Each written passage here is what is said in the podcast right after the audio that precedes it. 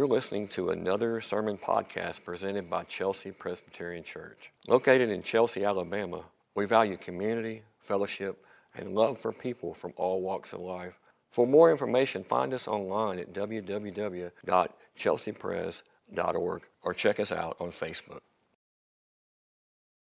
Your Bibles, you can turn to uh, Genesis 16. Uh, we're going to be looking at verses 1 through 10 and then verse 13.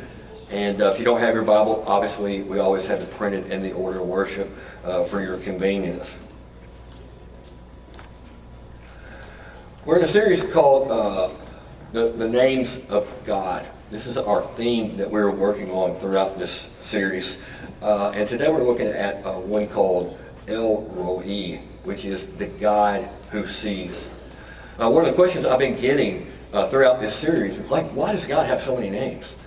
Um, we mentioned this kind of in an indirect way before, but imagine a God that's so infinite that one name can't do him justice. That there's name after name after name that are, represents characteristics of who God is. And not only that, but I was uh, discussing this recently. Uh, I believe in heaven we will continue to know more about God, and we will continue to be revealed more and more names uh, because He is an infinite uh, being where we are finite. And we're going to be learning these things all throughout eternity. And it's going to be a beautiful thing as we know more about God. And so not only are names just revealed uh, just in specific little sound bites in the Bible, most of these are attached to stories. And most of these stories, as we're going to see today, are not, not nice little uh, churchy stories uh, that you hear about. Many of these stories uh, are, are messed up. I mean, almost salacious of, of broken people doing all the wrong things. And then God enters into the story to show that he is watching and that he cares. And today's story is a great example of that. So let's, let's look at our passage for the day, uh, Genesis 16, 1 through 10, and then verse 13. Now Sarah, Abram's wife, who later becomes Abraham, had borne him no children. She had a female Egyptian servant whose name was Hagar. And Sarah said to Abram, Behold, now the Lord has prevented me from bearing children. Go into my servant, that it may be by her that you shall obtain children. And Abram listened to the voice of Sarah. So after Abram had lived ten years in the land of Canaan, Sarah, Abram's wife, took Hagar the Egyptian, her servant, and gave her to Abraham her husband as a wife. And he went into Hagar, and she conceived. And when she saw that she had conceived, she looked with contempt on her mistress. And Sarah said to Abraham, May the wrong done to me be on you. I gave you my servant to embrace. And she saw that she, had conceived. She looked at me with contempt. May the Lord judge between you and me. But Abram said to Sarah, Behold, your servant is in your power. Do to her as you please. Then Sarah dealt harshly with her, and she fled. Verse 7 says, The angel of the Lord found her by a spring of water in the wilderness, the spring on the way to Shur. And he said, Hagar, servant of Sarah, where have you come from and where are you going? She said, I am fleeing from my mistress Sarah. And the angel of the Lord said to her, Return to your mistress and submit to her. And the angel of the Lord also said to her, I will surely multiply your offspring so that they cannot be numbered for multitude. And then she called the name of the Lord who spoke to her, You are a God of seeing. For she said, Truly here I have seen him who looks after me. This is the word of the Lord. Thanks be to God. Father God, uh, show us what you would want to show us in your word today uh, about who you are. Give us insight and depth into your character that we may grow deeper in our relationship with you. Amen. Uh, how many of you have read or maybe heard of the, the book The Scarlet Letter? Right, uh, we got we got a few people in here. Uh, I mean, how many at least heard of like someone saying Scarlet Letter before? Okay, it's a it's a historical fiction by an American author named uh, Nathaniel Hawthorne, uh, and it's published in 1850. And it's set in the Massachusetts Bay Colony area uh, during the years of 1642 to 1649. And the novel tells of a story of a lady named Hester Prynne who conceives a daughter with a man to whom she is not married. And then she's struggling to create a new life, but the religious folks are not having it. At the beginning of the story, in Puritan Boston, uh, a crowd gathers to witness the punishment of Hester because of what she has done, who has given birth to a baby, but the father is nowhere to be found. This area is highly religious, and the sentence that they give her, that they give Hester, is that she is to stand on the scaffold, uh, on a platform, for three hours, being exposed to taunting and public humiliation. And she is uh, um, sentenced to wear a scarlet A, uh, standing for the, for the rest of her life, standing for the fact that she is obviously an adulteress. And she has to wear it for the rest of her life. So Hester uh, approaches the platform, and many of the women actually are, become angry because they admire her beauty and her quiet dignity.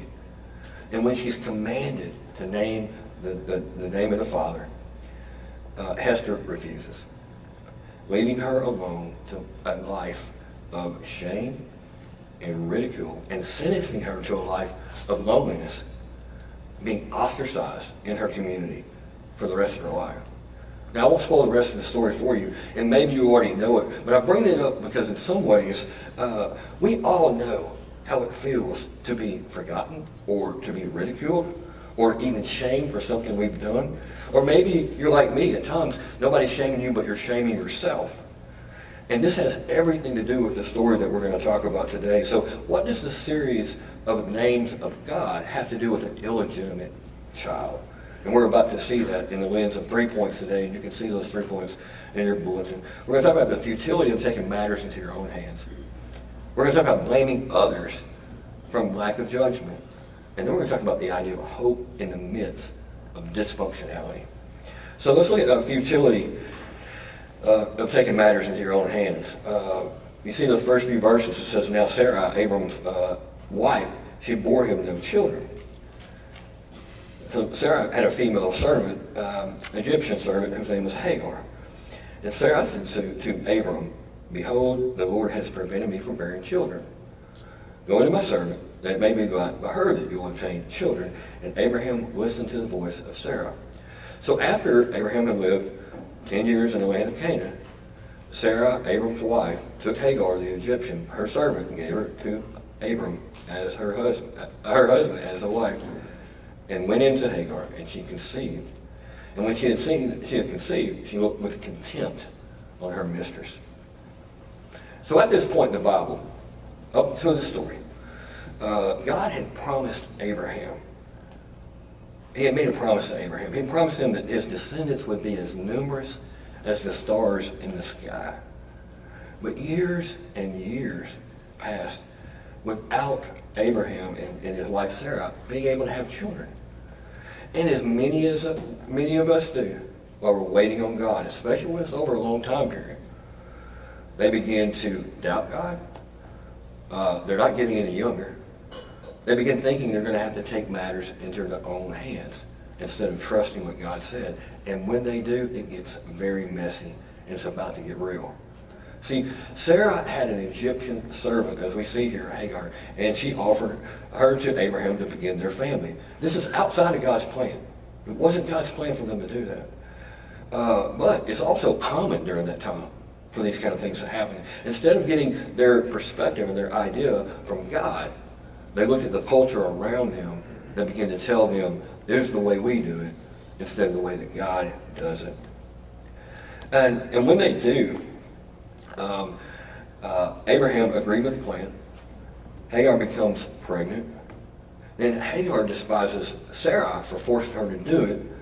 Sarah turns around and sees Hagar as being proud and arrogant and ungrateful. She gets resentful of her even though it's all a part of Sarah's plan, she begins to cruelly, cruelly mistreat Hagar, and then the drama begins. And this, from the outset, is a prime example this story. Uh, when we don't wait on God, and we take matters into our own hands. And it's easy to cast judgment here on Sarah and uh, Abram. But we do this all the time in our lives. Not depending on God, not waiting on God, taking matters in our own hands. It blows up in our face, and then we get frustrated when we do. So let's look at what happens after this. Uh, Roman number two, blaming others for lack of judgment. Verse 5 says, And Sarah said to Abraham, May the wrong done to me be on you. I gave you my servant to embrace. And when she saw that she had conceived, she looked at me with contempt. May the Lord judge between you and me. Abram said to Sarah, Behold, your servant is in your power. You do to her what you please. Then Sarah dealt harshly with her and she fled from her. So here we have the immediate result of all their planning and trying to force and manipulate a situation instead of waiting on God. And Sarah says to Abraham, This is your fault. You're the one that got her pregnant. Abraham says, It was your idea. She's your handmaiden. And so here, here we have it, back and forth. You handle it. No responsibility, no ownership, blame shifting, a divided household, just looking for someone to be the scapegoat when they, in this mess that they created. And poor Hagar is just caught in the middle. And Sarah and Abraham just wanted to go away. They want their mistakes to go away. No one in the family takes responsibility. As I said, the family's divided. Hagar is the family's dirty little secret at this point. And in the end, they don't want just the problem to go away. They want Hagar to go away. They shame her and they treat her so badly, especially Sarah, that she just runs off. Makes their life easier, but Hagar is in misery, and she's alone, and she's pregnant, and she just runs out into the desert. No game plan, and no hope for the future. So what happens next? Let's look at uh, verse 7. Hope in, the, uh, in this third point, hope in the midst of dysfunctionality. The angel of the Lord found her by a spring of water in the wilderness, and the spring on the way to Seir. And he said, Hagar, servant of Sarah, where have you come from and where are you going? And she said, I'm fleeing from my mistress Sarah. And the angel of the Lord said to her, Return to your mistress and submit to her. And the angel also said to her, I will surely multiply your offspring so that they can't be numbered, my multitude. And she called the name of the place that God spoke to her, You're the God of seeing. For she said, Truly here I have seen him who looks after me. Hagar has been badly mistreated by her mistress. She had been done. She had done what she did not want to do. But as a slave, she had no rights. She had no opinions. She had no choice.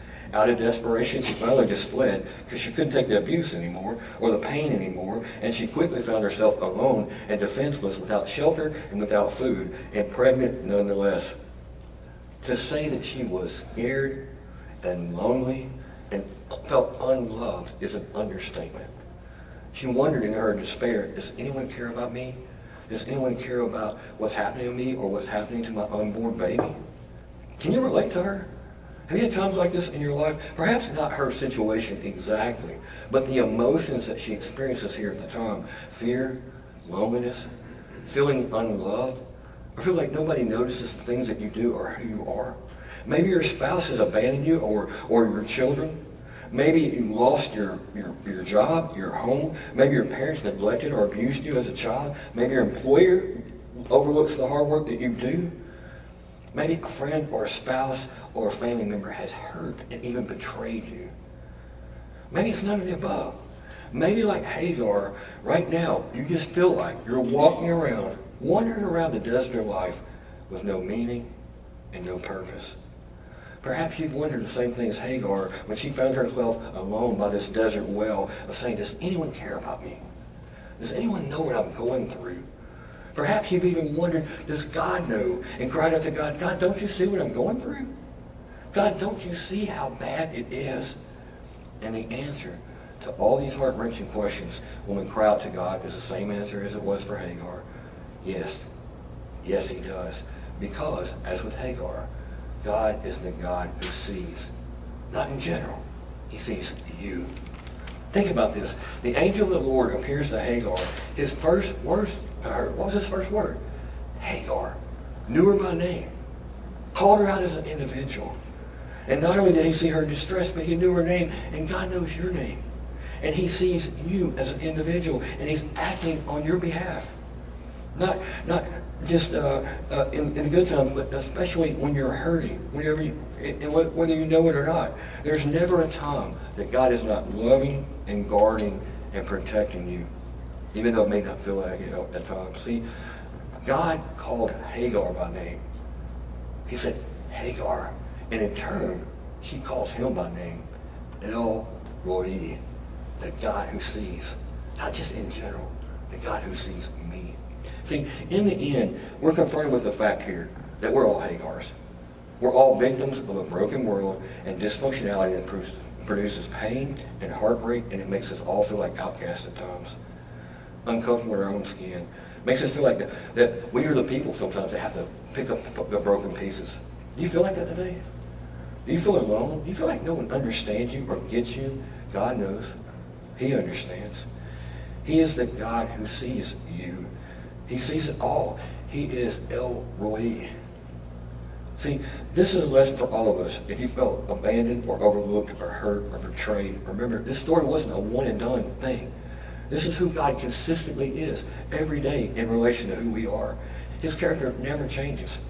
What he did for Hagar, he continues to do it for individuals like you and me today. How comforting is it to know that El Roi sees us and the struggles that we were going through, and he comes to those and comes to us in those moments. You ever wondered, out of all the billions of people in the world, does God even like know that you exist? Doesn't he have bigger things to do? Does he really single you out as an individual? Or are you just unknown in this mass of humanity? Know that God sees you, and as an individual, you are known by him. I mean, the Bible says this in several verses that, that allude to this. It says that he knows the very number of hairs on your head. Matthew 10, 30 says.